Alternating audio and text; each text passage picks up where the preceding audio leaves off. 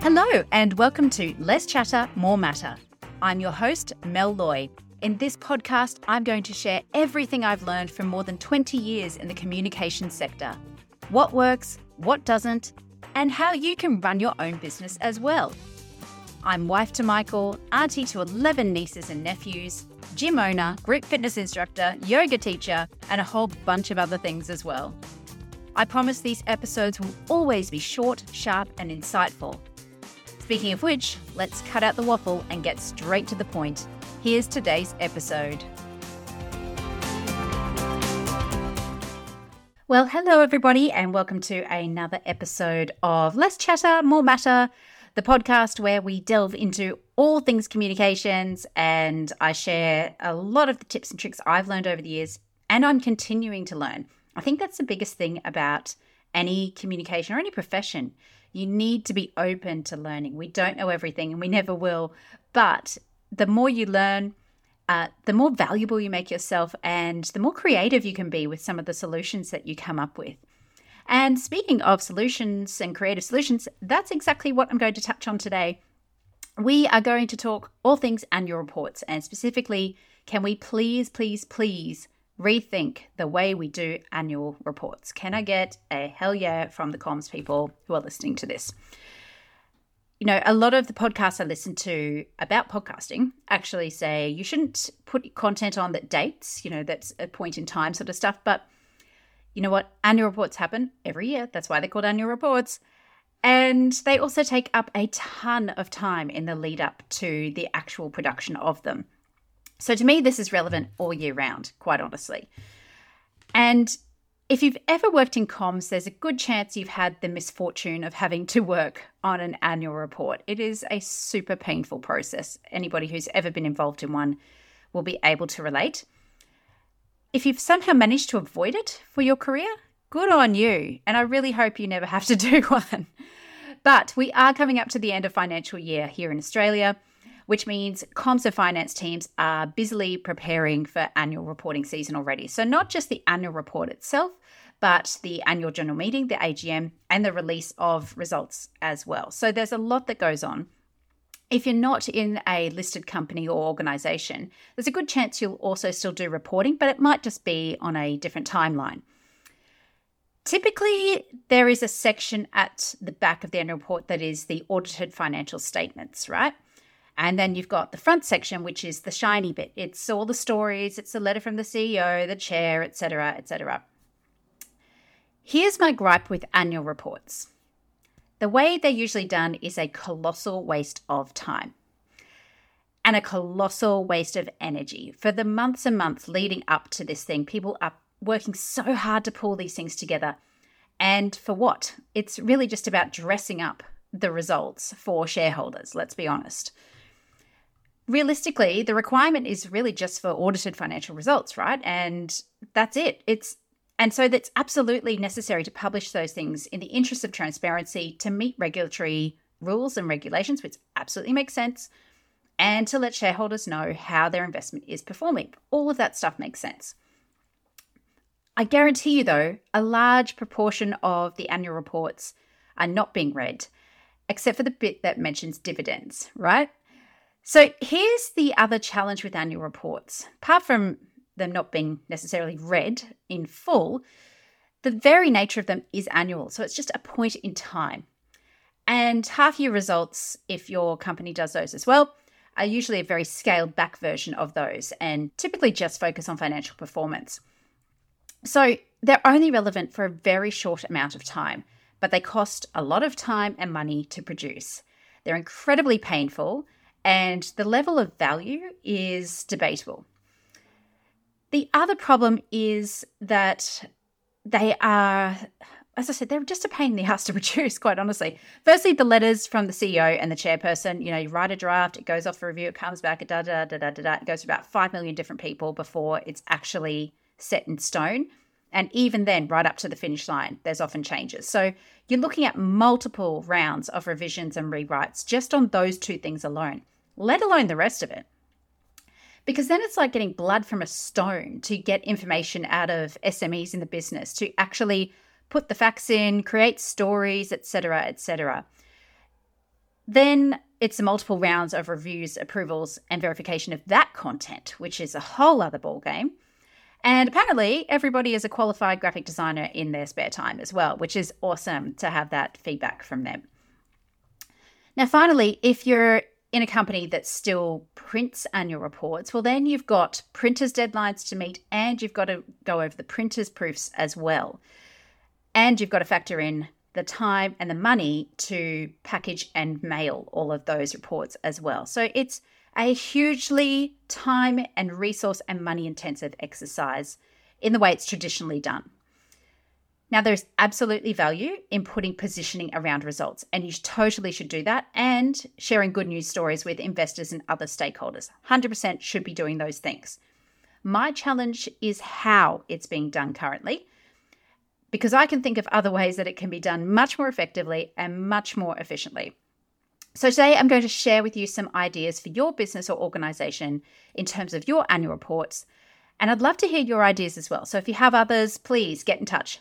Happy to hear them all. I love this idea generation. It's what I'm good at and what I love.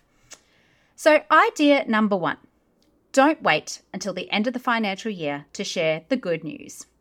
And so, by this, I mean have more regular, shorter interactions with your shareholders and stakeholders right throughout the year. They can be your biggest advocates and supporters if they know more about how their money is spent and if you continue to be top of mind for them in a really positive way. So think about, like, for example, maybe an email every couple of months with a quick summary and pointing back to stories on your website, or a short video from the CEO, or even just a text message once a quarter that has a link to a PDF summary or a special page on your website. Again, just a quick summary of the financial performance and business performance for the last quarter, links to existing stories already. So you're already using content that you're that you're already putting out there anyway. Don't reinvent the wheel. Now, of course, you're still going to have to do those twice yearly financial reports if you're a listed company, but that can be wrapped into these smaller updates. Again, just a link. That's all it has to be. So, the benefit of this approach is A, it's far less time consuming to produce if you keep it simple and do it right, but it's also keeping your achievements top of mind throughout the year, which gives confidence to shareholders more frequently. And that's what we want, right? We want them to feel confident. That we want them to keep their investment with us. We want them to keep donating to our organization if we're a charity. So you have to have these regular touch points with people to be top of mind in that really positive way. And as I said, it also just means you can repackage your existing material that you're already creating for those external comms channels in real time. You don't have to try and rewrite it later on. You also don't have to try and draw this information out of people, you know, six or 12 months down the track. It's already there. So that's idea number one. Idea number two if you haven't already, digitize your annual report. Now, I know there are organizations that still print some copies of their reports for a very good reason. Their audience is not digitally savvy. And so that does make sense, right? That said, I would still be encouraging people to encourage your audience to go digital. So you may you know, a couple of times a year, reach out and say, give them the option to switch over to a digital format or send them a letter that has it already on there um, or a QR code to the actual report online and say, but if you'd like a printed copy, here's where you can order one and just have a few in stock. Again, this is going to save you a lot of time and a lot of money and also encourage people to get on that digital bandwagon.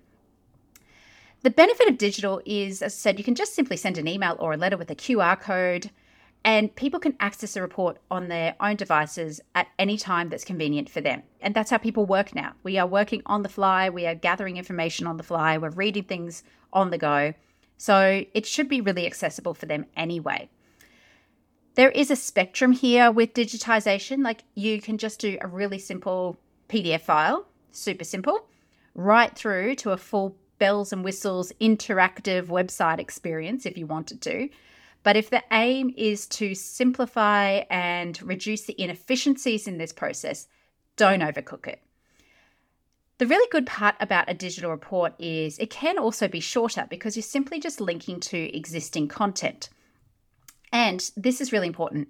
In an environment where we have a cost of living crisis and lots of people are doing it tough, sending out a heavy, glossy, printed book boasting of your achievements probably won't go down well. It's not a good look. People aren't stupid. They know that thing costs a lot of time and a lot of money.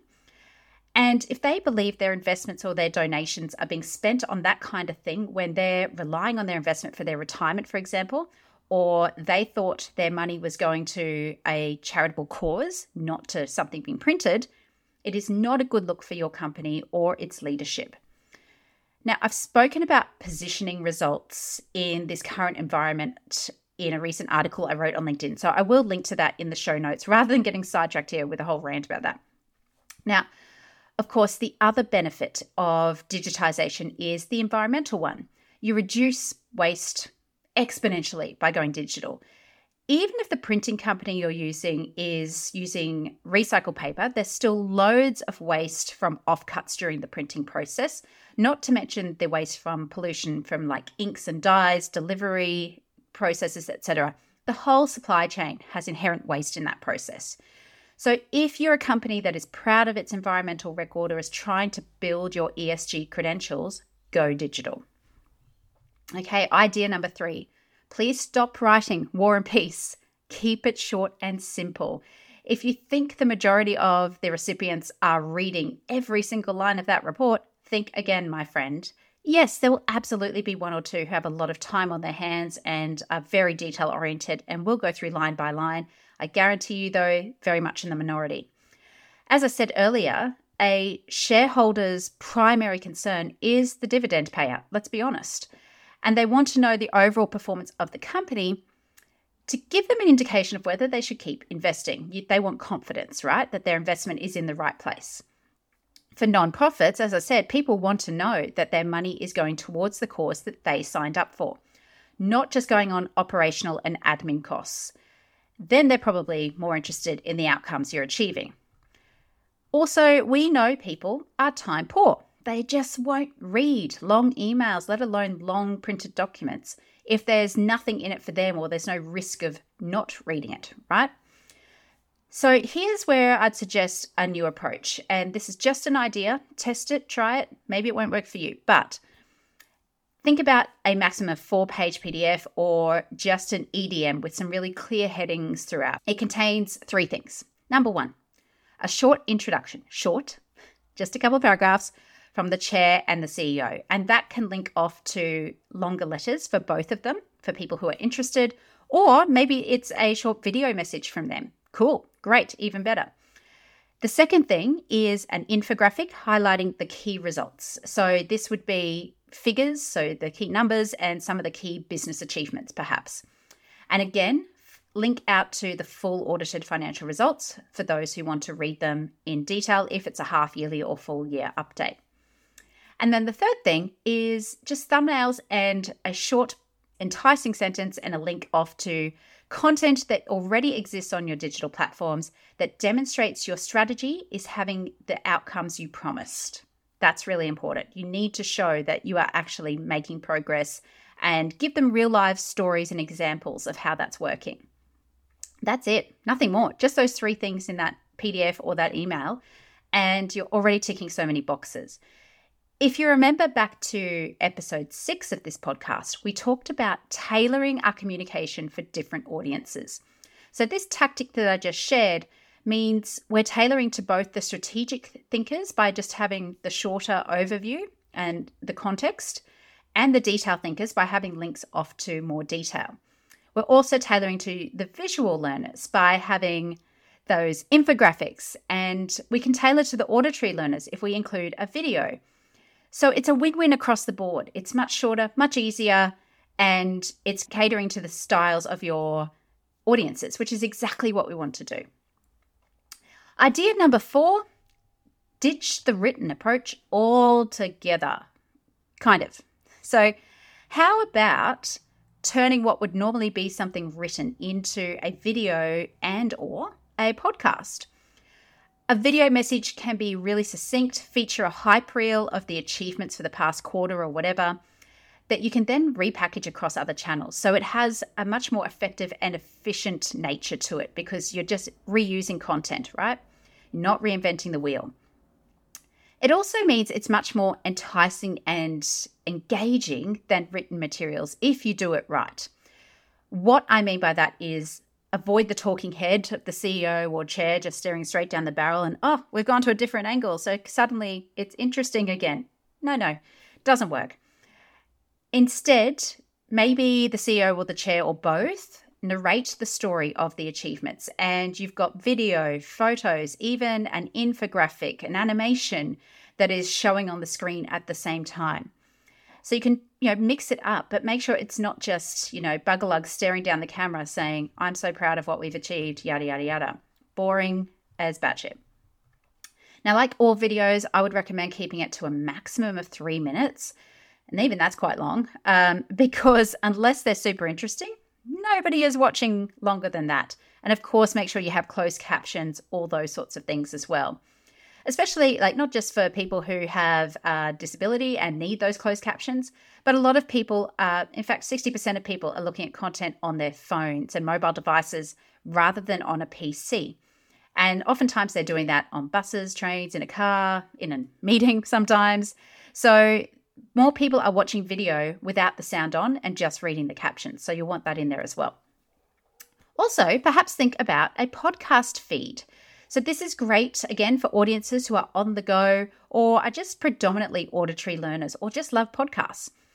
And you don't necessarily have to redo the audio if the audio from the video you've done makes sense without the visuals. You can absolutely just take that audio file, top and tail it, pop it in a sound file, bada boom, bada bing, you're done.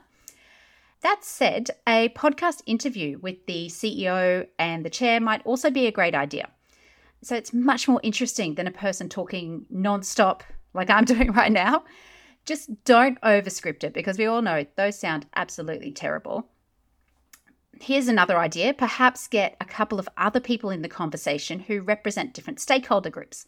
So you could have a team member, a trusted shareholder, like a long term one who you know loves your business, uh, and a customer, as well as the CEO and chair. And those stakeholders could interview the CEO and chair, have a really interesting conversation coming at it from different perspectives. So just an idea, putting it out there. If you pick up what I'm putting down, awesome. If not, totally awesome as well. So that's just a few ideas to get you thinking. Let's quickly recap. Number one, Perhaps do shorter, more frequent updates rather than waiting for the half or full year results so that you stay top of mind to your stakeholders throughout the year in a really positive way. Number two, if you haven't already, please digitize your annual report.